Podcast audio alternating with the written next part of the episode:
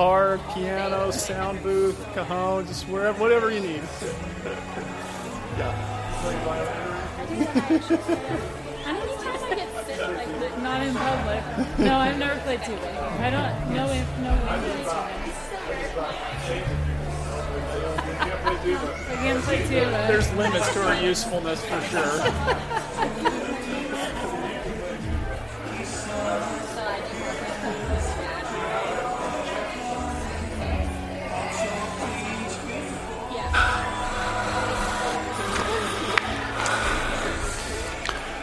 Well, good morning. We could try to do better. I'm not Pastor Aaron. Good morning. Good morning. Glad you're here this morning. Speaking of Pastor Aaron, he and Nicole are on vacation, and I think they're down in Mexico on the Baja Peninsula, so you could pray for them and ask God to bless them while they're away from us.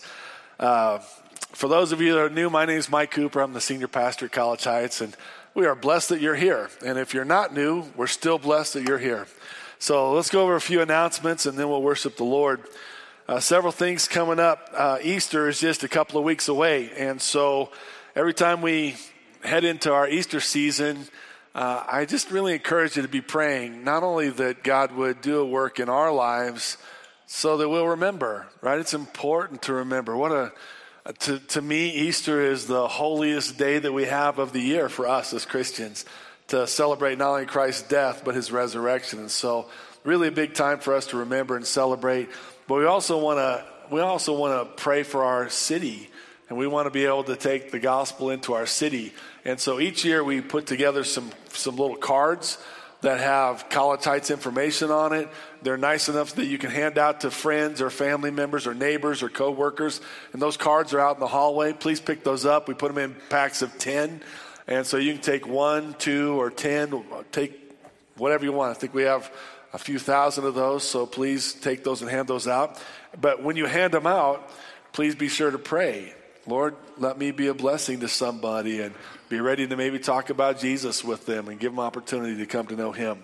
Also, on the 10th, we'll be going door to door, doing some Easter invitations. We have some door hangers that we're going to take with us, and we want to share Christ with people as we go door to door in our city. And we've done that several times. We're going to continue to do that because it is our call to take the gospel into the city and to our nation. So be in prayer about doing that with us, and come join us. We need some candy. We do an Easter egg hunt every year on the Saturday before Easter, where we share the gospel with whoever comes, with the children and their parents. And so we'll be doing that on the Saturday before Easter, and we need candy to fill the little plastic eggs. So if you could bring those before the 13th, that would be great. We will also, by the way, need hard-boiled eggs for that. Usually we put out over 2,000 eggs combined with real eggs and candy eggs. And so we need a few, but be sure they're hard-boiled. It's not that much fun when they're not hard-boiled, just so you know. So please do that. Newcomers lunch, that's next Sunday. If you're new to College Heights and would like to get to know us better, we'd love for you to meet us in our small gym over there, and we'll just talk about the church and get to meet the pastors, and we get to meet you, which is the best part. So please join us for that. Today, after this service, we'll have a Mexico mission trip meeting in this room right over here, number 4. If you're thinking about going to Mexico, we need to know pretty much right now. So come if you have questions. If you have questions, see Pastor Rick, but just come to the meeting. That'd be great. VBS leadership meeting today at 4. If you're on that leadership team or would like to be, you can see Pastor Max, but that'll be in the same room over here tonight, this afternoon at 4.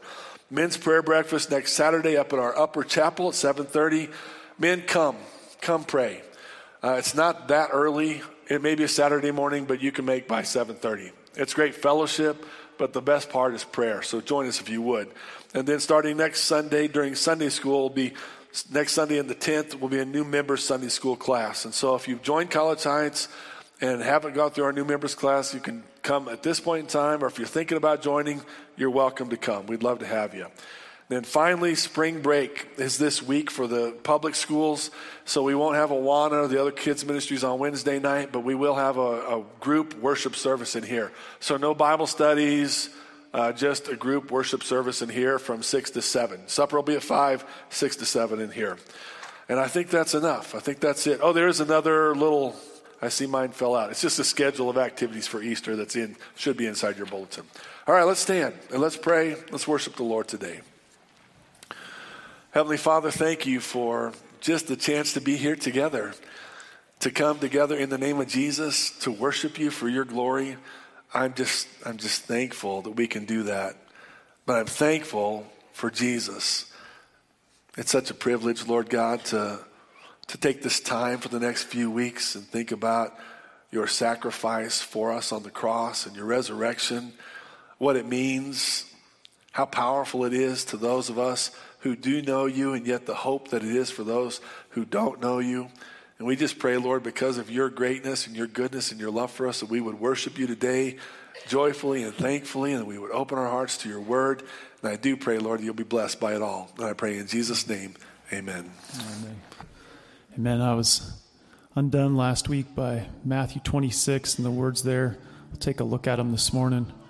Now when Jesus was in Bethany at the home of Simon the leper, a woman came to him with an alabaster vial of very costly perfume, and she poured it on his head as he reclined at the table. But the disciples were indignant when they saw this and said, "Why this waste? For this perfume might have been sold for a high price and the money given to the poor." But Jesus, aware of this, said to them, "Why do you bother the woman? For she has done a good deed to me." God just put several questions in front of my heart this week as I pondered this passage, and this question of, will I worship when the price is high? Does my worship look to God first, or am I concerned about those around me? And then am I looking to do a good thing, a good deed to Jesus, as it says up there? I'm struck how even in Luke 7, when it's a different story, but there's the woman that washes Jesus' feet with her tears, and God says Jesus said, she showed love to me. And then the stark contrast and further down, then one of the 12 named Judas Iscariot went to the chief priests and said, "What are you willing to give me to betray him to you?" And that question, what will you give me as we worship God, as we serve, just looms like a jackal in the distance for me all the time, threatening to come in as I serve in different ways, and even in my quiet time in the morning, what will you give me? Let's pray this morning. God, rip that question from us this morning. As we sing before you this morning, as we pray, as we get in your word, all acts of worship, may we be looking to you.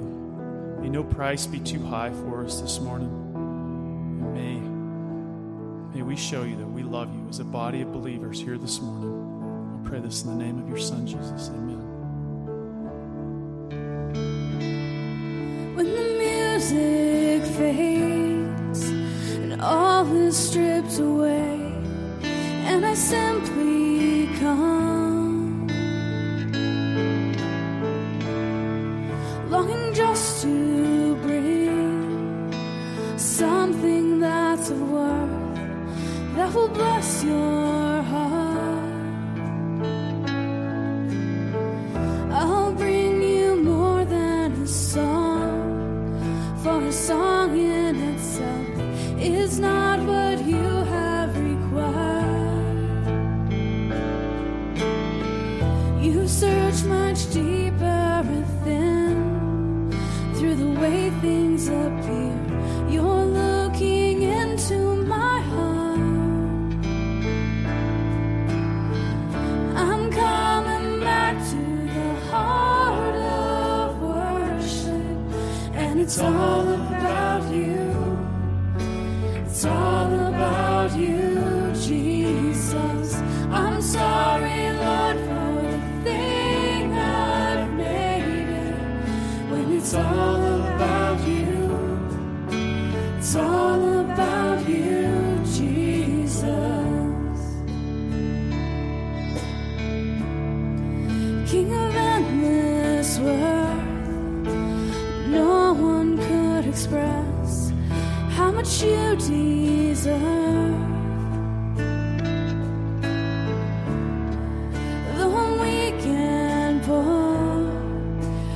All I have is yours, every single breath. I'll bring you more than a song, for a song in itself is not what you have required. reach much deeper within. Through the way things appear, you're looking into my heart. I'm coming back to the heart of worship, and it's all about you, and it's all about you, Jesus. I'm sorry, Lord, for the thing I've made it, when it's all about you, it's all about you, Jesus.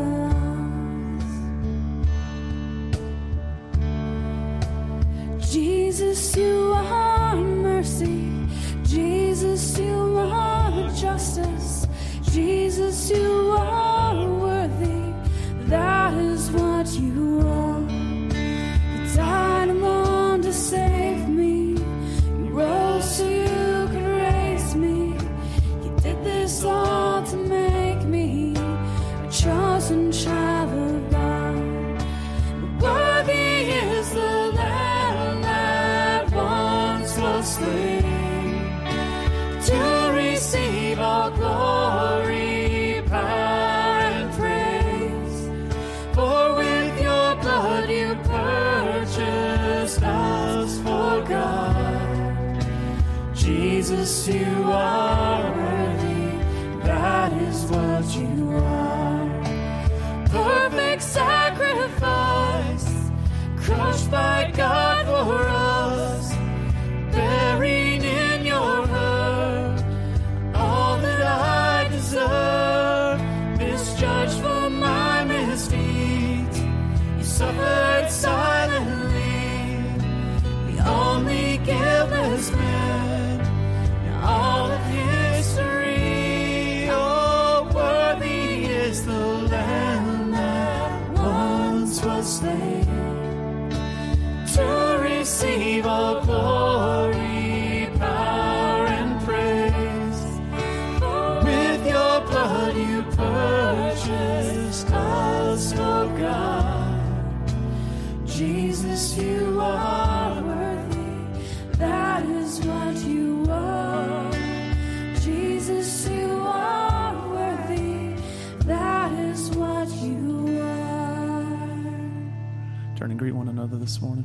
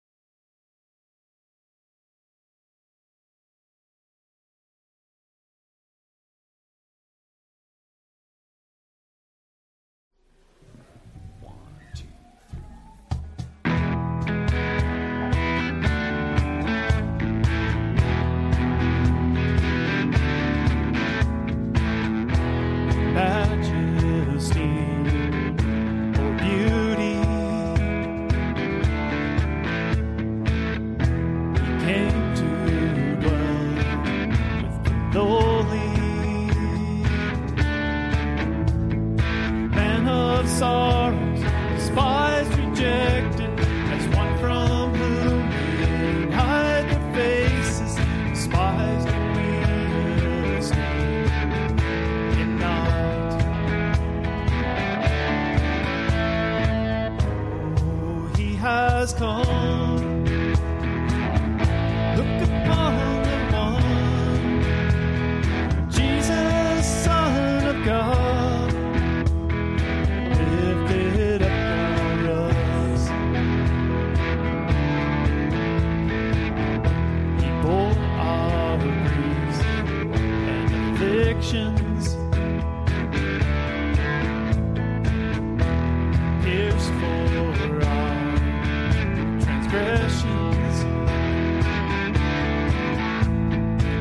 Like sheep have gone astray, each of us to his own way. His punishment has brought us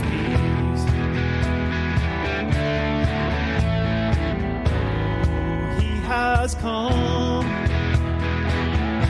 Look upon the one, Jesus, Son of God.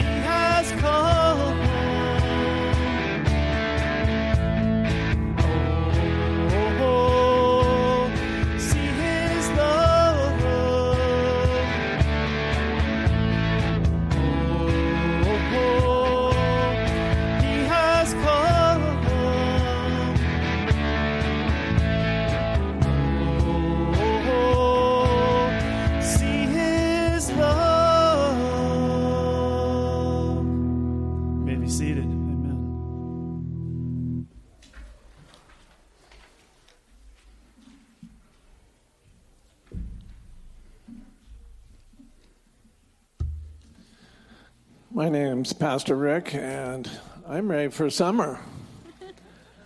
I think it was supposed to be close to 70 today, right? Well, God is good to us. Today I'd like us to focus on our city. Let's pray for Casper, that people would come to know Christ, that God would use us as a church to reach out to our city, to our people. Let's see, April 10th, we'll be going out in the afternoon, door to door. We want to hit a section of our city, handing out tracts, talking with people, sharing the gospel with people, handing out New Testaments. So come be a part of that on April 10th. Let's pray that God will do a work in us first, that our light would shine before men, that they would see Christ in us, and glorify our Father, which is in heaven. It's biblical. Let's pray together. Father, we just want to be a light for you. We just want to share. We want to be a part of what you're doing here in Casper. Father, there's so many lost There's hurting people. There's a lot of need. There's a lot of arrogance. Help us, Lord. Help us to be a light for you, Lord. Help us to share with people truth. Sometimes truth will cost us something, Lord, but we're fully committed, Lord. We want to follow you, and you have called us to go into all the world and preach the gospel. Father, use your church today. May we hear from you, hear from your word, as the scriptures are opened up to us through our pastor. I pray that you would use that powerfully in my life and the rest of the church. We love you, Lord, and thank you for all you're doing. Help us to show your light to a dark world, I pray. In Jesus' name, amen. Amen. Stand if you're able, and let's read together as a body believers out of the book of Psalms here together. The Lord has established his throne in the heavens, and his sovereignty rules over all. Bless the Lord, you his angels, mighty in strength, who perform his word, obeying the voice of his word. Bless the Lord, all you his hosts, you who serve him, doing his will. Bless the Lord, all you works of his, in all places of his dominion. Bless the Lord, O my soul. Let's bless the name of the Lord this morning.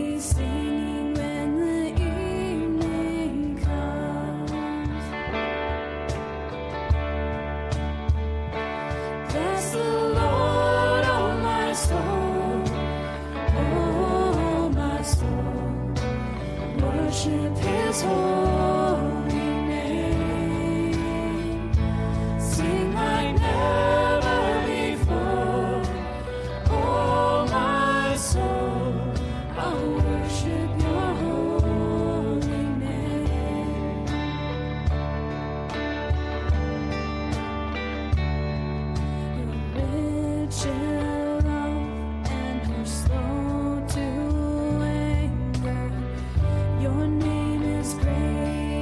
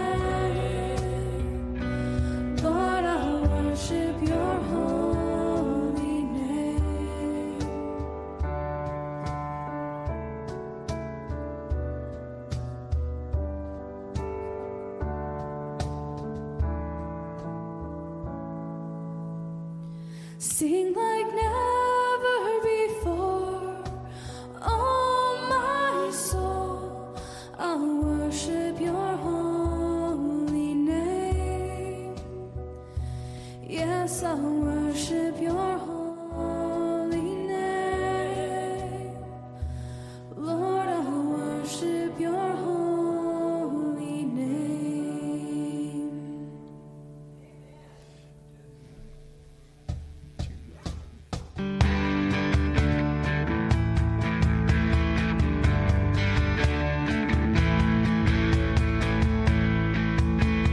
Precious is your name, holy is your name, Lord Jesus. There's power in your name, is strong enough to save you, Jesus. Every knee bow or bound, and every tongue cry out. All the oceans and the winds, all the mountains they reveal, but the heavens and the earth declare your name. Precious is your name, holy is your name, King Jesus. There's power in your name, is strong enough to save you, Jesus.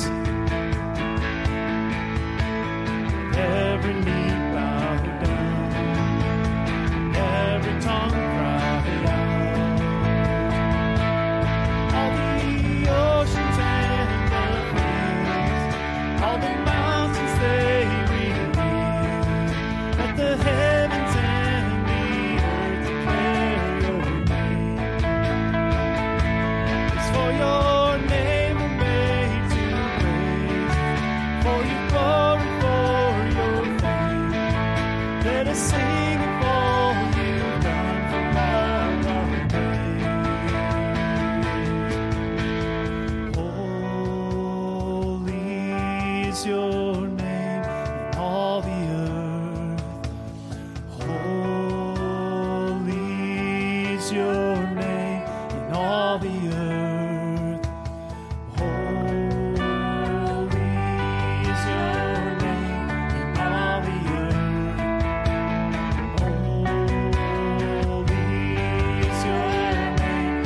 all the earth. Holy is your name in all the earth. All the oceans and the fields, all the mountains they reveal. Let the heavens and the earth declare your name. It's for your name we made to praise, for your glory, for your fame. Let us sing of all you've done for all our days. Let us sing of all you've done for all our days. Let us sing of all you've done for all our days.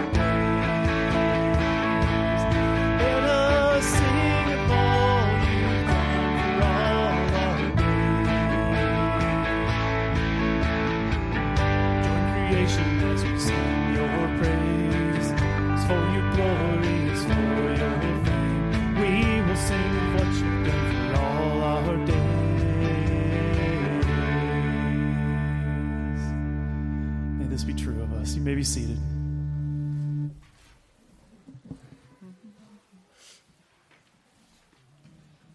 All right, kids. Third grade and under can head on over to Super Church if you'd like. And good morning once again. So good to be here. Man, it's such a great time of year to just talk about Jesus and talk about what he's done with us or for us. And quite honestly, it's just the most glorious thing that God has ever done for us, to send his son Jesus to die on the cross for us. It's sometimes a difficult thing, right? Because when you think about the cross, it's bloody and gruesome.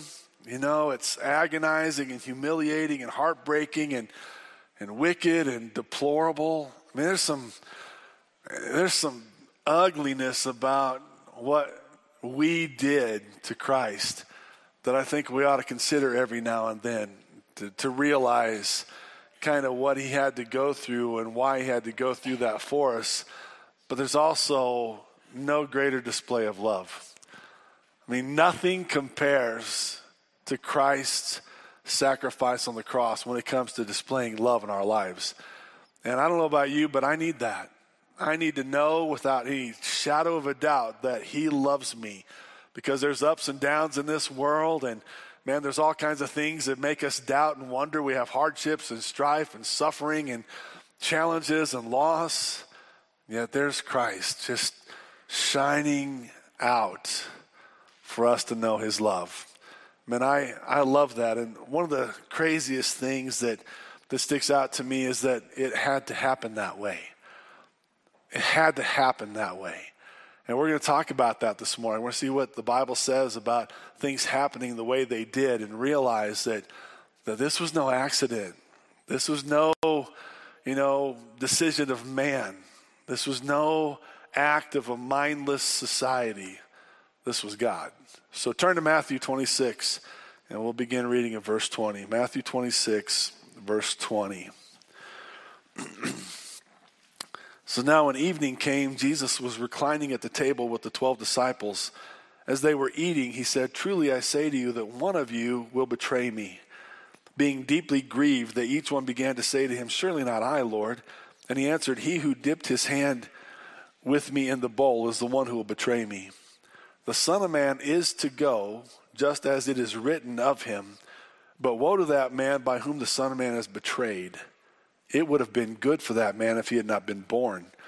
And Judas, who was betraying him, said, "Surely it is not I, Rabbi." Jesus said to him, "You have said it yourself." Let's pray. Heavenly Father, it is good to be here today. It's good to pray. It's good to sing. It's good to be thankful. You're worthy of it all. But it's good, Lord God, to just look into your word as well, and to be reminded, Lord, that you had a will in this. You had a purpose in this. You were moving in this, that you might save us. Help us, Lord, be people of worship, and to be people who are thankful, to be people who are humble. Help us to be people, Lord, who see who you are and how you lived, and help us live like you and for you, for your glory. And I do pray, Lord, that you'd speak to us and minister to us, each one where we are, and we'll give you thanks for it. In Jesus' name, amen. Isaiah kind of mentioned the passage we looked at last week, and we really talked about the fact that Jesus had come to the place where he looked at his disciples and said, "In 2 days, I'm going to be handed over and be crucified." So things are tense. Things are, man, this is it. This is what Jesus was born for, right? But things are, man, they're heavy. This isn't some inconsequential time in the history of the world. This is the time in the history of the world. Nothing's more important in the history of the world than what's taking place here in Jerusalem a couple thousand years ago.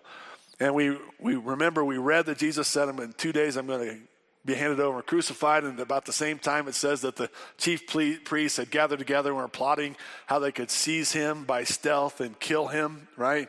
So God's moving things forward. And then we read about that incredible woman that while Jesus was in Bethany at the house of Simon the leper, how she brought this alabaster jar of very costly perfume.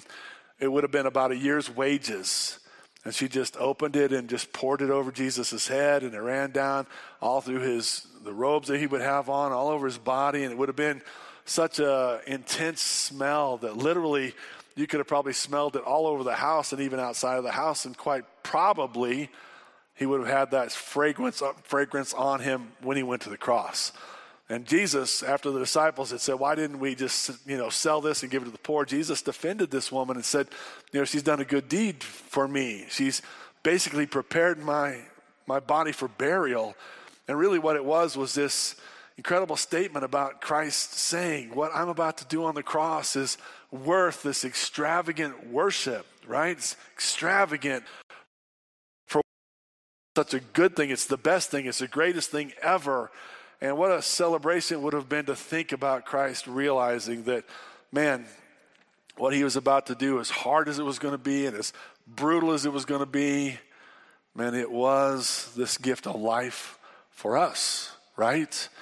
But then we talked about Judas also. After he saw this extravagant worship, man, he left and went immediately to the chief priests and said, "What will you give me to betray Jesus?"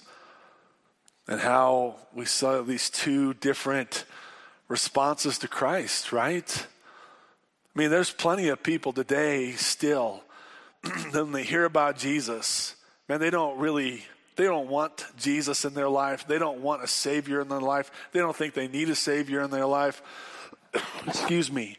But the truth of the matter is that they actually hate Christ and they hate God. It's not just this simple, sorry, it's kind of been rough here lately. Glad there's nobody sitting too close up here. Try not to look your way, Aubrey. But to think that people rebel against God at this level that says, not only do I not want you, not only do I not want to believe in you, but I hate you. Man, we don't really want to go there. And that's exactly where we do go when we reject Christ. And so Judas went and found out how much they'd give him. They said they'd give him 30 pieces of silver. In verses 17 through 19, we read that Jesus sent the disciples ahead and they prepared the place where they're going to eat the Passover meal. And then we come to verse 20 of chapter 26, and they're there. They're celebrating the Passover meal. And it would have been really quite a holy and kind of a sacred day. I mean, they're remembering God's deliverance, if you will, from Egypt, where God not only delivered them from slavery after 400 years, but he actually saved them from the death angel, right, who was going to come and destroy all the firstborn. And if they hadn't sacrificed the lamb and put the blood over their doorposts, they would have, thank you, Max, they would have died like the Egyptians. And so God is clearly showing them a picture on this night, right, of the Passover lamb to save them from death and from slavery. And so they're there. It's a great celebration, but it's heavy for these guys. And then we read, and I find this to be shocking, as they're reclining at the table, it says they were eating. As they were eating, he said, "Truly I say to you that one of you will betray me." Now, I don't even know what that must have looked like at that moment. I can't really imagine. You know, here's 12 men at this time, including Judas, right? But these guys had left their homes. These guys had left their families. Peter had a wife, and yet he would follow Jesus all over the place. And so he would be away from his wife and would go home and spend time with her at different times. But these guys had sold out for Christ. They weren't casual, right? These guys were the guys, if you will. And literally, there were going to be 11 of them that were going to be the ones that laid the foundation of the church. These were important men in the kingdom of God. And for Jesus to look at these men who loved him and had declared their love for him and say, "One of you is going to betray me," would have been shocking. I mean, there's no doubt that they would have begun to look around at each other, and they would have thought, even of Judas, none of us are going to betray him. I mean, we've been on the road with him. We've gone out and we've done, you know, evangelism for him. And man, God's used us in different ways, even Judas. But he says, "One of you are going to betray me." Well, we kind of get how they feel. In verse 22, it says, being deeply grieved, they each one began to say to him, "Surely not I, Lord." And I kind of find that to be interesting, because it rocked them to the core so much that they certainly grieved. And we kind of understand that to some degree. But for them to say, not me, Lord? I mean, don't you see a little bit of what they're saying? To some degree, they're going, "Lord, I don't think it'd be me. Could it possibly be me? I mean, somebody's going to betray you because you've said somebody will. Was it? But surely it couldn't be me." And I find that to be a little bit interesting, because, you know, there's always this stuff in our life that we need to be careful of having. One of those things is pride. Man, pride is a killer. And I don't care whether you're a Christian, you're not a Christian, pride is a killer. Matter of fact, if you want to look like an idiot, walk around and display your pride. Because you may not show yourself to be an idiot today, but you will tomorrow or the day after that or the day after that, because, man, there's some truth about us that we don't want to confess to sometimes, right? Because we can tank pretty quick and we can do some pretty foolish things. Isn't it true? Or is that just about me?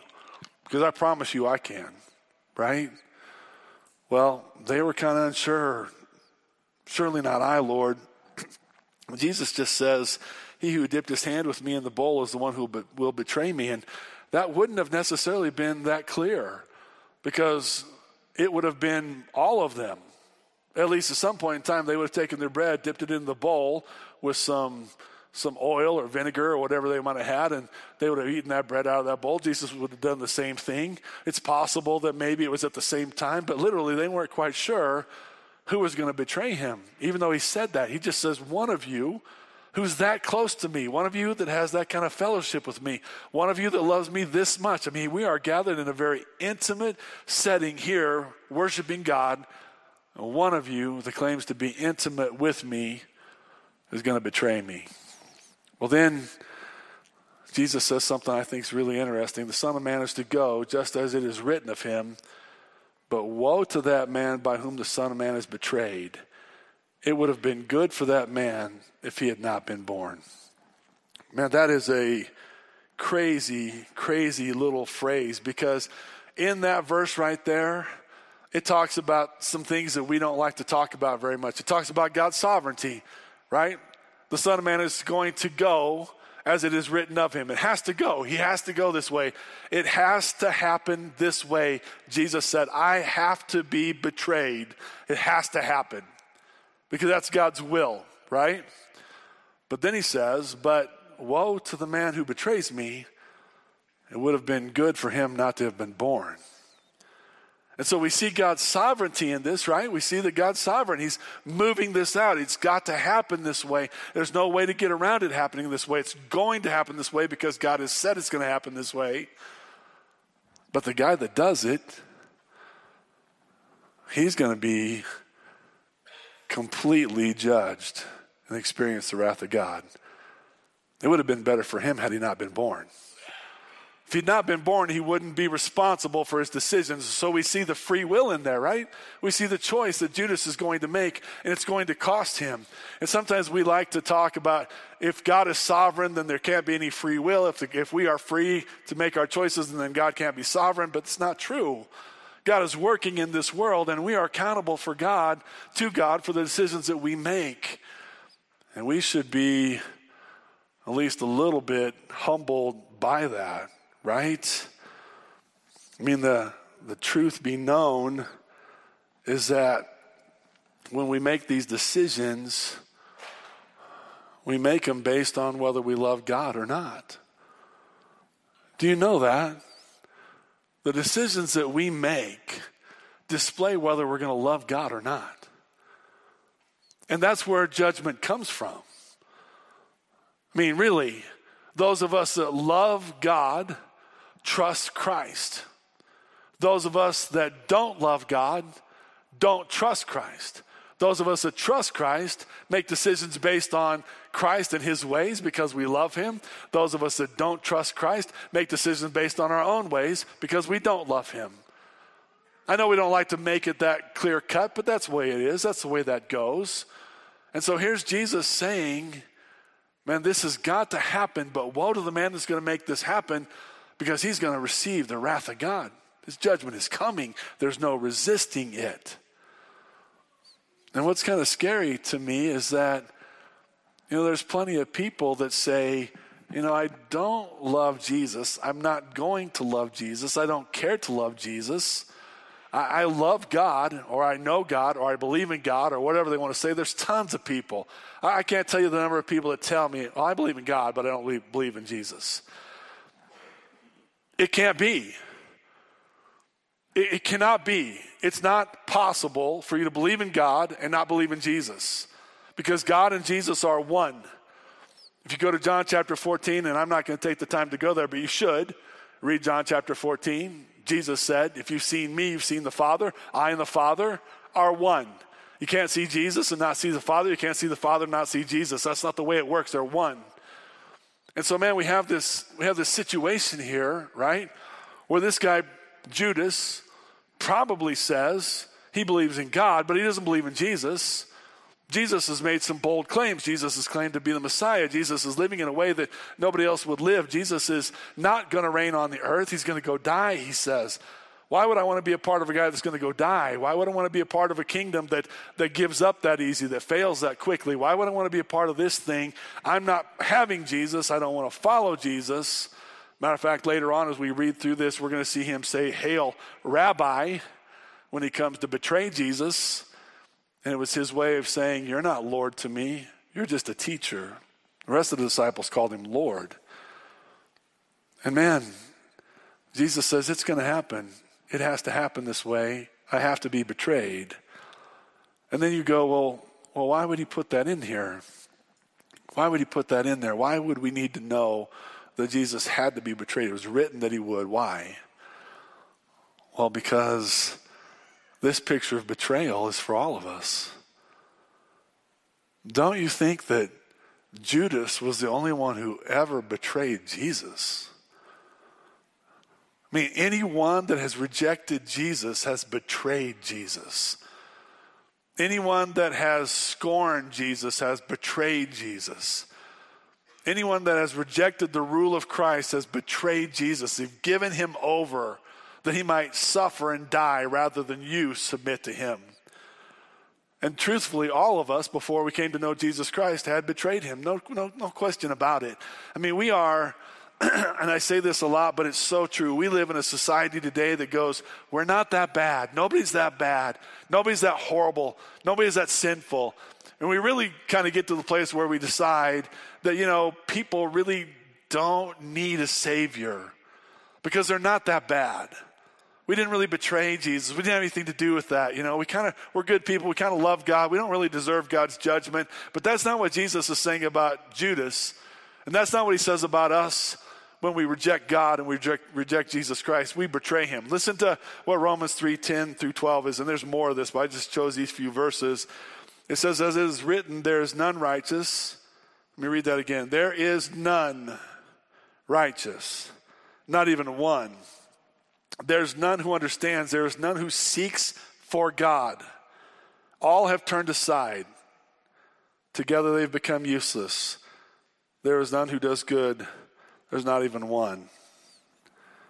Now those verses, man, they're clear, aren't they? But they're clearly true. The only way to say that anyone is good and hasn't rejected or even betrayed Christ is to say that sin is okay. It's to say that it's okay to lie, steal, cheat, judge, condemn, betray. You pick it. If you say that people are good on their own, you have to say that sin is not bad.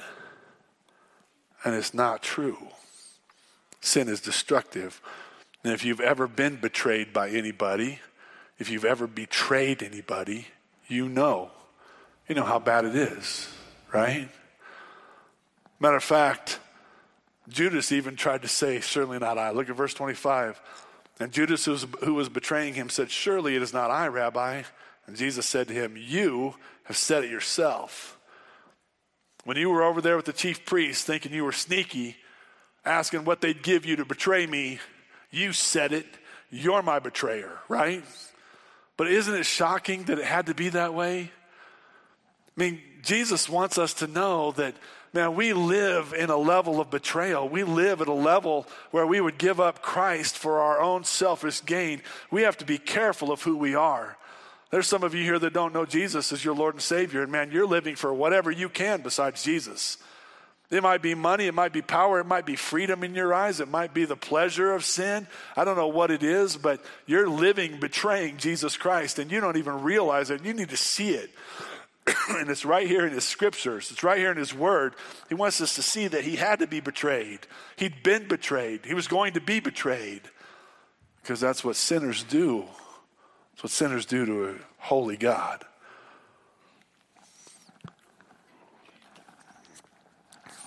Well, let's go down. We're going to skip some verses. Let's go down to verse 31. I don't have time to go through the whole passage. You'll be thankful for that.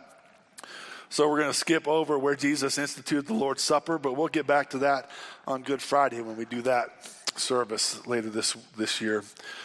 Verse 31, then Jesus said to them, you will all fall away because of me this night, for it is written, I will strike down the shepherd and the sheep of the flock will be scattered. But after I have been raised, I will go ahead of you to Galilee. But Peter said to him, even though all may fall away because of you, I will never fall away.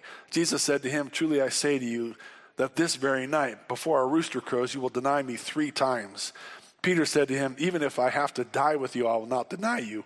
All the disciples said the same thing. So now we move down further.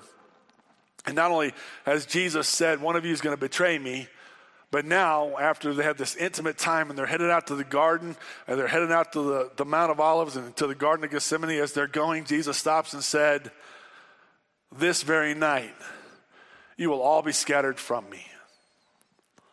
This very night, you'll all be scattered from me because you'll all fall away from me because it's written, I'll strike down the shepherd and the sheep of the flock will be scattered. In other words, he says once again, it has to happen this way. It has to happen this way. It has to happen that Judas betrays me. It has to happen that you all scattered because it's written, because God has said this is going to happen this way. And that's a little bit shocking. I mean, can you imagine still? Now you've heard from Jesus that he's about to die.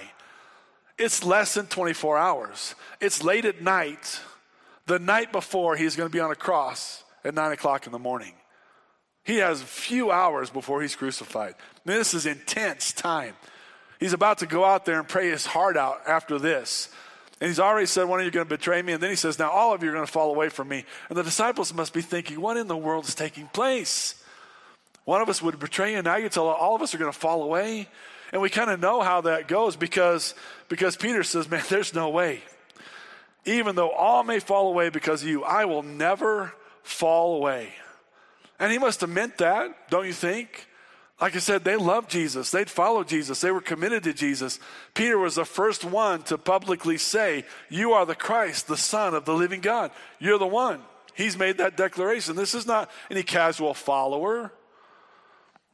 But I got to tell you, Peter apparently didn't know himself as well as Christ did. And that's a little bit shocking. I hope that's shocking to us. I mean, there's some of us in here that we're convinced that we're strong, that we're faithful, that we're sound, that we're committed, that we're even willing to just sacrifice and go wherever God calls us to go or do whatever God wants us to do. But is that really true? I mean, is our continued faithfulness as a follower of Christ based on what we think of ourselves? Because, man, if it is, we could be in trouble. Right? We could be in trouble. I mean, we're not a people that really want to suffer. I mean, we live in the day and age in America where if you're a Christian and any kind of hardship comes your way in the name of Jesus, you immediately go, God's unfair. Why would God demand this of me? Why would God ask this of me? Isn't it true? But the scripture says, when they strike down the shepherd, the sheep will be scattered. In other words, when they persecute Christ, those associated with Christ are going to scatter. Because there's a price to follow Jesus. Just last week, I got an email from the lead pastor in Congo asking me to pray for one of the pastors that we have walked with for the last 14, 15 years, Pastor Eric. He pastors in a place called Manono. Manono is the southern, western tip of the Triangle of Death in the eastern side of Congo. It's a vile place. It's a scary place.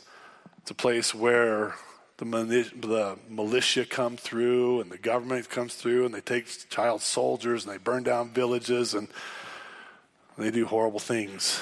It's a tough place. But this is a faithful young pastor, very godly, very humble man. But he got arrested last week because in Congo, everything's corrupt.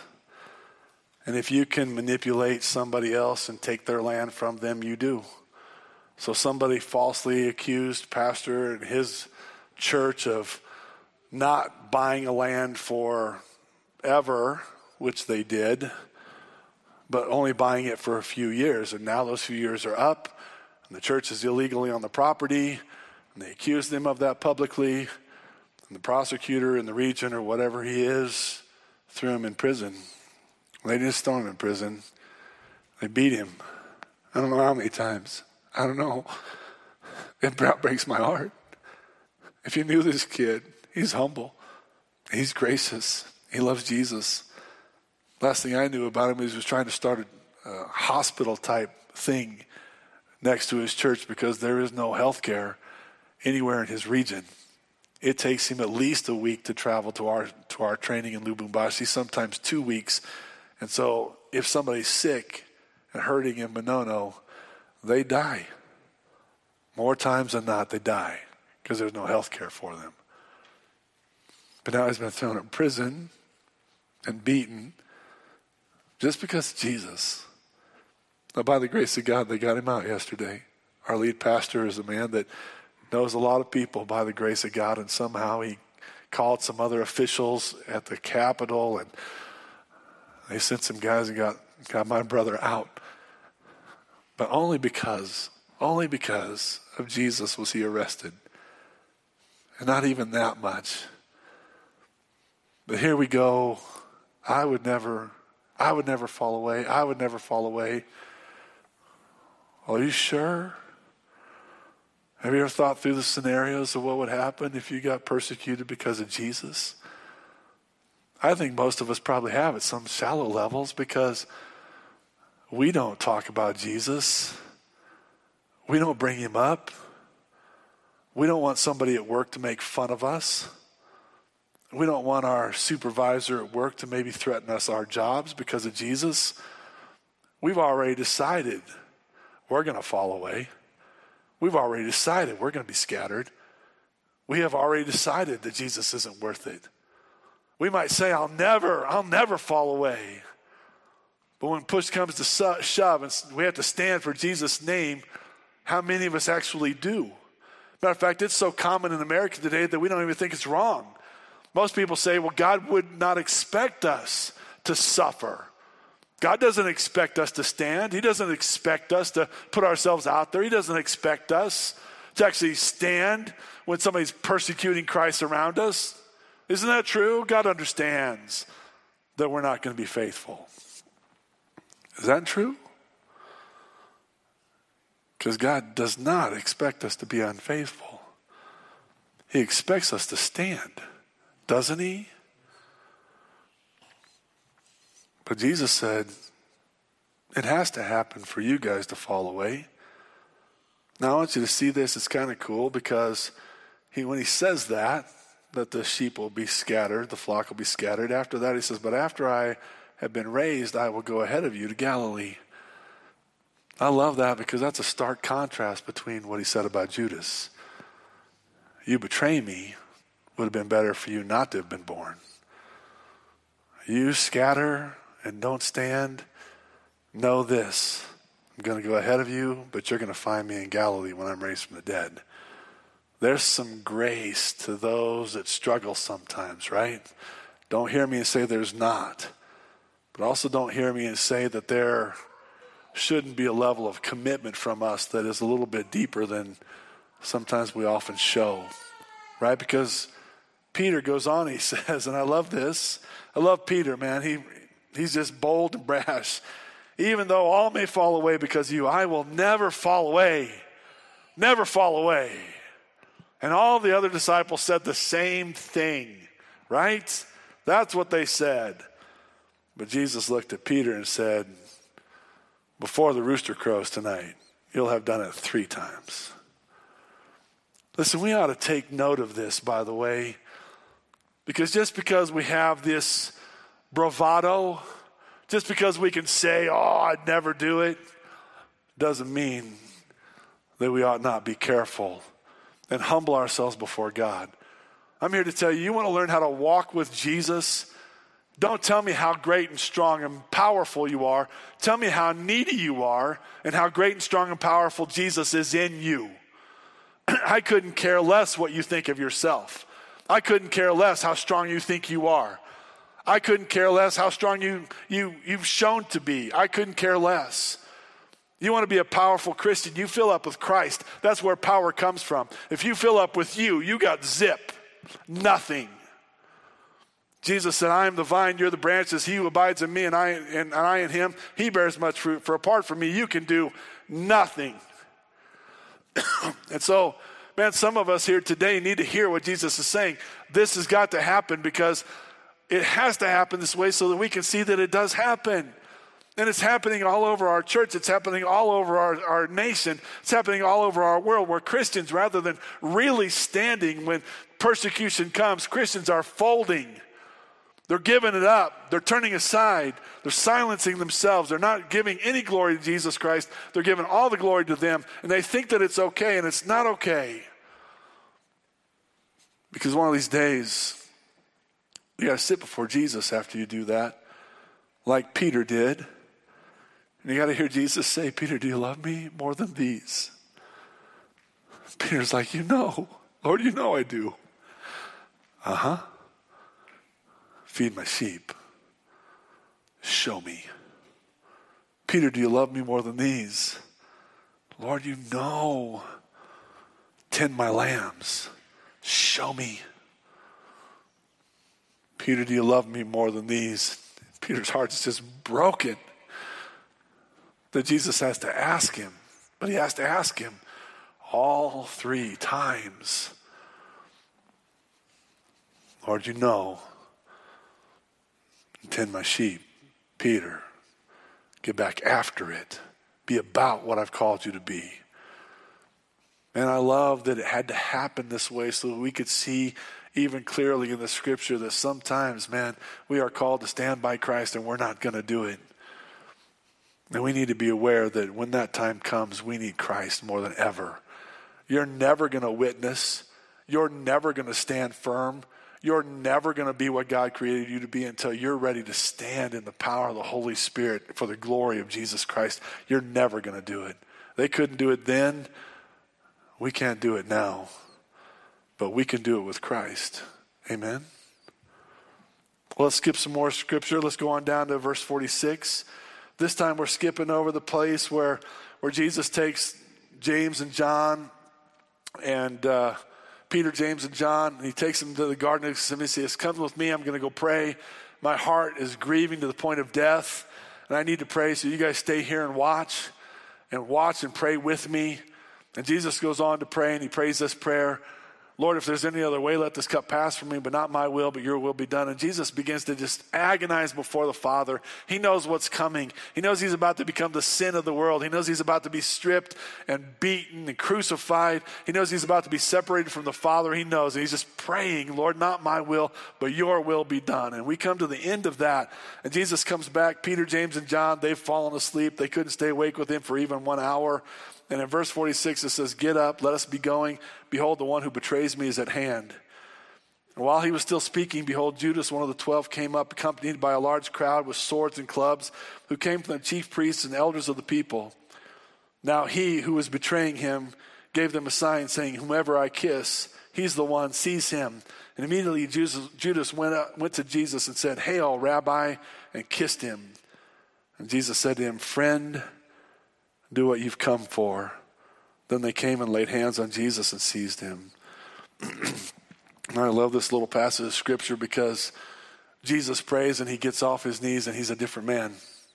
He's like, get up. The time is at hand. The Son of Man is about to be betrayed. Get up. I'm ready. Man, I love that. I love that so much.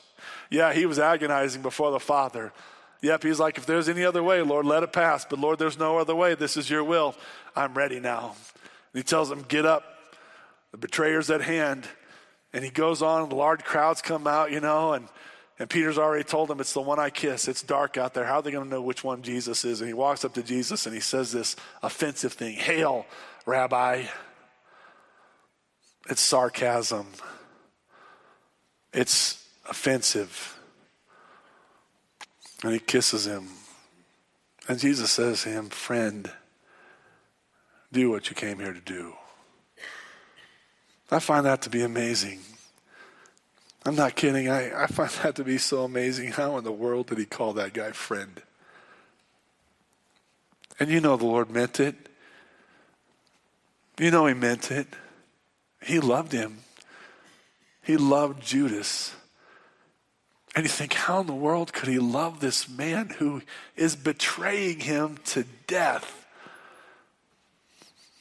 Well, here's how you love like that. You know it had to happen that way. You know that you're in God's will. You know that God is in this. You know that God is with you. You know that God's going to move in your life. If you don't know God, if you don't have a relationship with God, then there's no way in the world you're ever going to love somebody that has betrayed you. You're never going to love somebody who has broken your heart. You're never going to love somebody that's treated you poorly. You have to know that it had to happen this way.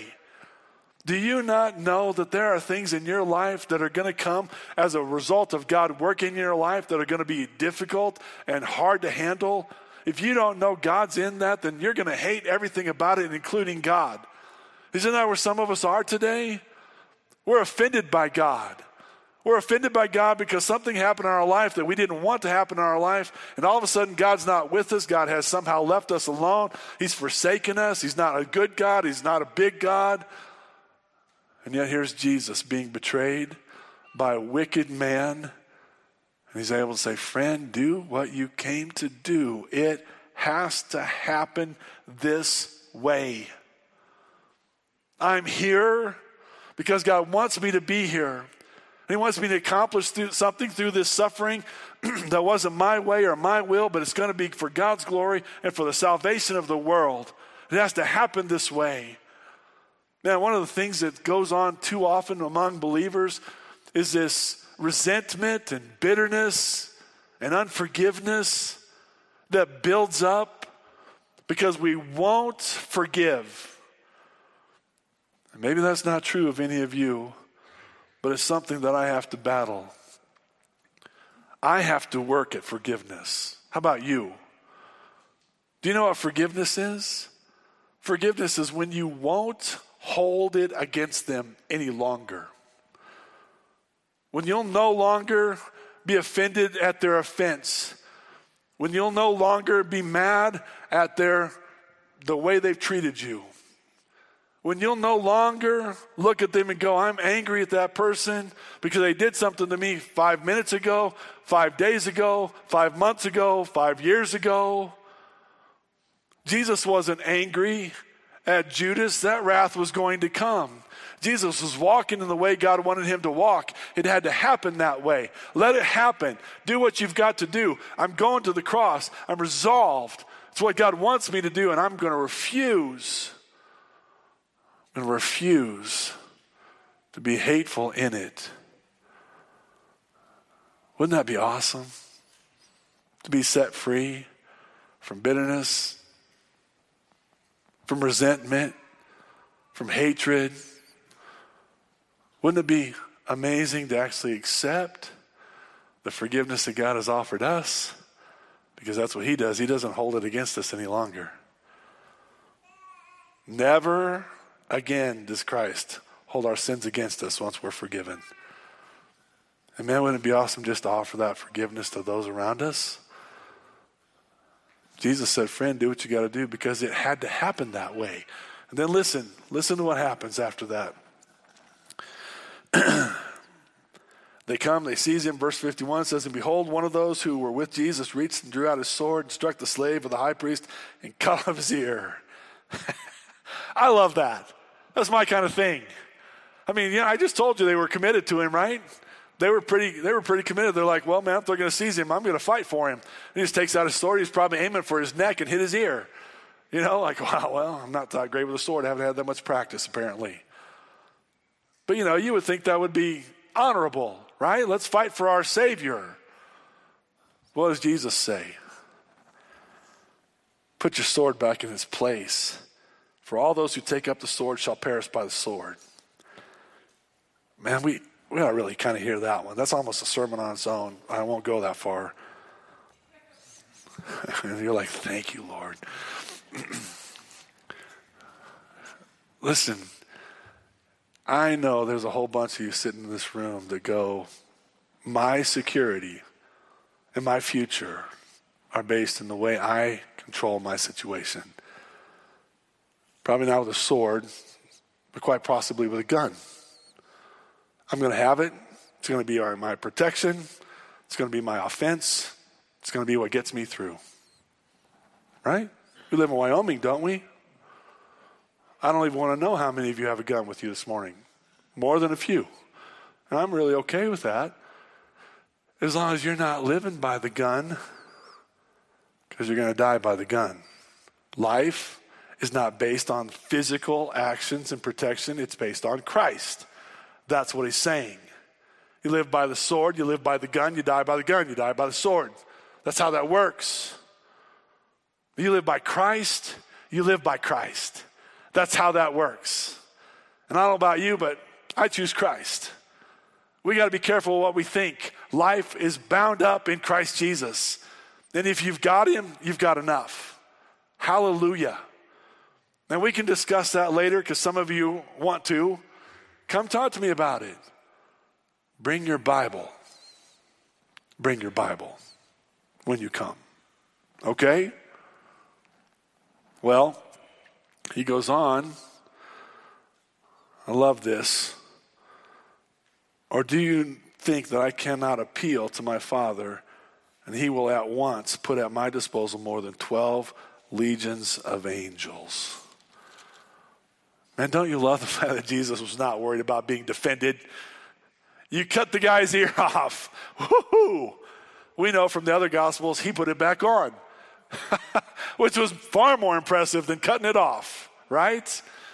He's like, you don't have to defend me. It has to happen this way. I could call 12 legions of angels. Man, when Sennacherib attacked Jerusalem, one angel killed 180,000 people. One. What would 12 legions of angels do? You couldn't touch him. Man, I love it. Back when Elisha was still around, right? And the king of Aram has found out that Elisha's been telling the king of Israel all of his locations. So the king of Aram brings this whole army and surrounds the village that's around Elisha. And the servant of Elisha's goes out in the morning, and here's the army of Aram. And he's like, oh, what are we going to do? Oh, woe is me, we're going to die. Elisha's like, no, wait. Lord, show him. And like God pulls back the veil, and there's chariots and horses of fire all around the army of Aram. And Elisha's like, no, life does not consist of physical force. There's something so much bigger than a sword. It's so much stronger than a gun. We don't have to be afraid. Our God's got us. Do you believe that? Don't you understand what Jesus is saying here? Jesus is indignant. He's indignant that he would pull his sword out. He's offended by him pulling his sword out, as if God isn't in control here, as if God doesn't have it here, as if God isn't going to make this happen. And then in verse 54, it says, "How then will the scriptures be fulfilled, which say that it must happen this way?" Basically, Jesus is saying to them, I've got to go to the cross. I've got to go to the cross. You're not going to stop me going to the cross. I've chosen to go to the cross. God called me to go to the cross. I was born to go to the cross. I've got to go to the cross, because if I don't go to the cross, none of you will be saved. It's the craziest thing to me. It's so humbling to me. I mean, I've thought about this for years and years and preached this thing for years and years. I still come to these places and I see Jesus, and he's already suffering. One of his own men has betrayed him. All of his men are going to leave him, and he knows it. He knows what's coming, and yet he's there, trusting the Father, giving his life, loving us, longing to save us at the ultimate cost. It has to happen this way. No one can stop it. No one should want to. Everyone should want me to go to the cross. It has to happen this way. And then we'll finish. It says, "At that time, Jesus said to the crowds, 'Have you come out with swords and clubs to arrest me as you would against a robber? Every day I used to sit in the temple teaching, and you did not seize me. But all this has taken place to fulfill the scriptures of the prophets.' Then all the disciples left him and fled." He looks at the crowds and says, "I used to sit in the temple. I did everything publicly. I didn't hide anything from anybody. Yet these wicked religious leaders, they've sent you out in the middle of the night to arrest me like I'm a robber. But it had to happen this way.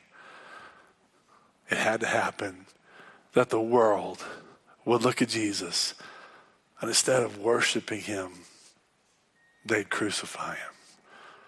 It had to happen that way, because if it hadn't happened that way, God could not be just and yet justify sinners. It had to happen that way, because if Christ hadn't gone to the cross, there'd be no hope for you and I today. There'd be no forgiveness for you and I today. There'd be no life for you and I today. There'd be no peace, or joy, or security. There'd be nothing. So we'd be separated from God forever.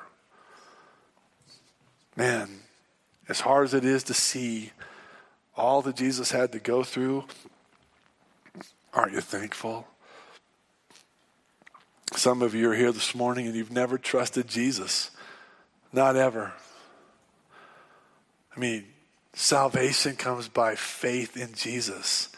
He did everything that needed to be done for us to be saved. There is nothing else. And until you come to that place and go, "Yes, Lord Jesus, I believe that you alone can save me and that you will," then man, you're separated from him. You're still under condemnation. But you don't have to be, because he came for you. He gave his life for you. You got to trust him. Christian, what about you though? As we see these passages of scriptures and we look at the realization that, man, we can fall away. We can kind of miss Jesus. We can treat him like he's not worth suffering for, like he's not worth sacrificing for. We can treat him like he should be the one that just, is our personal little servant whenever we need him, but we should never give anything to him. We can do that. But that's not the best relationship. The best relationship is that when you're with him, you walk with him, and you give of yourself, you give of your time, you give of your pride, you trust him. And in that faith and in that walk, man, you find a strength that the world doesn't have. you literally recognize that no matter what happens and what you have to suffer and what you have to go through, if it had to happen that way, God was in it and God was with you, and you're going to be fine. When you go through life, you stop telling Christ you're not worth it, and you start telling Christ he's worth it all. Man, there is a level of life that begins to take place in us that can't be had any other way. Some of you are pretty empty. Some of you feel like you're empty. You're wondering where some peace and some comfort and some hope comes from. It comes from walking with Jesus. It's not going to come any other way. And I'm not talking about part-time walking. I'm not talking about you deciding when to walk. I'm talking about walking every day, every way, everywhere. Let's make some decisions. He's worth it, isn't he? If you're his follower, if he's your savior, he's worth it, even to death. Amen? Let's pray. Father, thank you for loving us, giving us life. Thank you for Jesus. Lord, it's hard sometimes to see that it had to happen that way, that you had to be betrayed and your disciples had to fall away, that you had to be arrested, that you had to go to the cross. It is hard to see that sometimes. And yet, thank you. Thank you, thank you that you went, that you wanted to go, that you desired to save us, that you desired to give us life. Lord, help us see you as you really are. You're so incredible, so worthy of worship, so worthy of service. You're worthy of our lives. Help us give them, Lord God. And Lord, I ask that you would just move in a very, very powerful way to draw the lost and even the saved to you today. And I pray in Jesus' name, amen. Let's stand. Let's sing.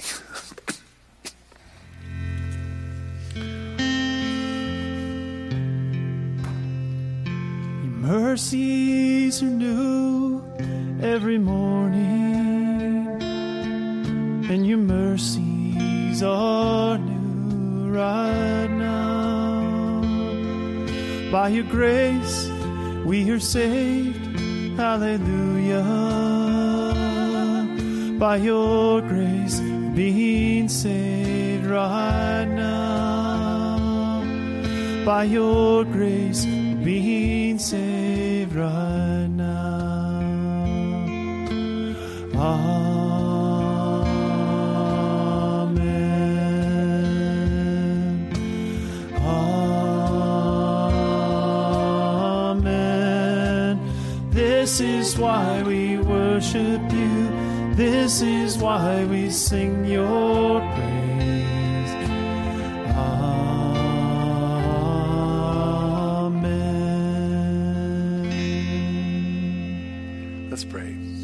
Thank you, Lord, for loving us. Thanks for the chance to be here, to worship you, to get to know you, to hear your word.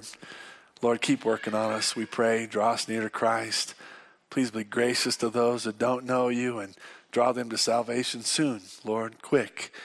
And Lord, as we go from this place, let us take your good news about Christ into this world that others might come to know you as well. We love you. We pray in Jesus' name.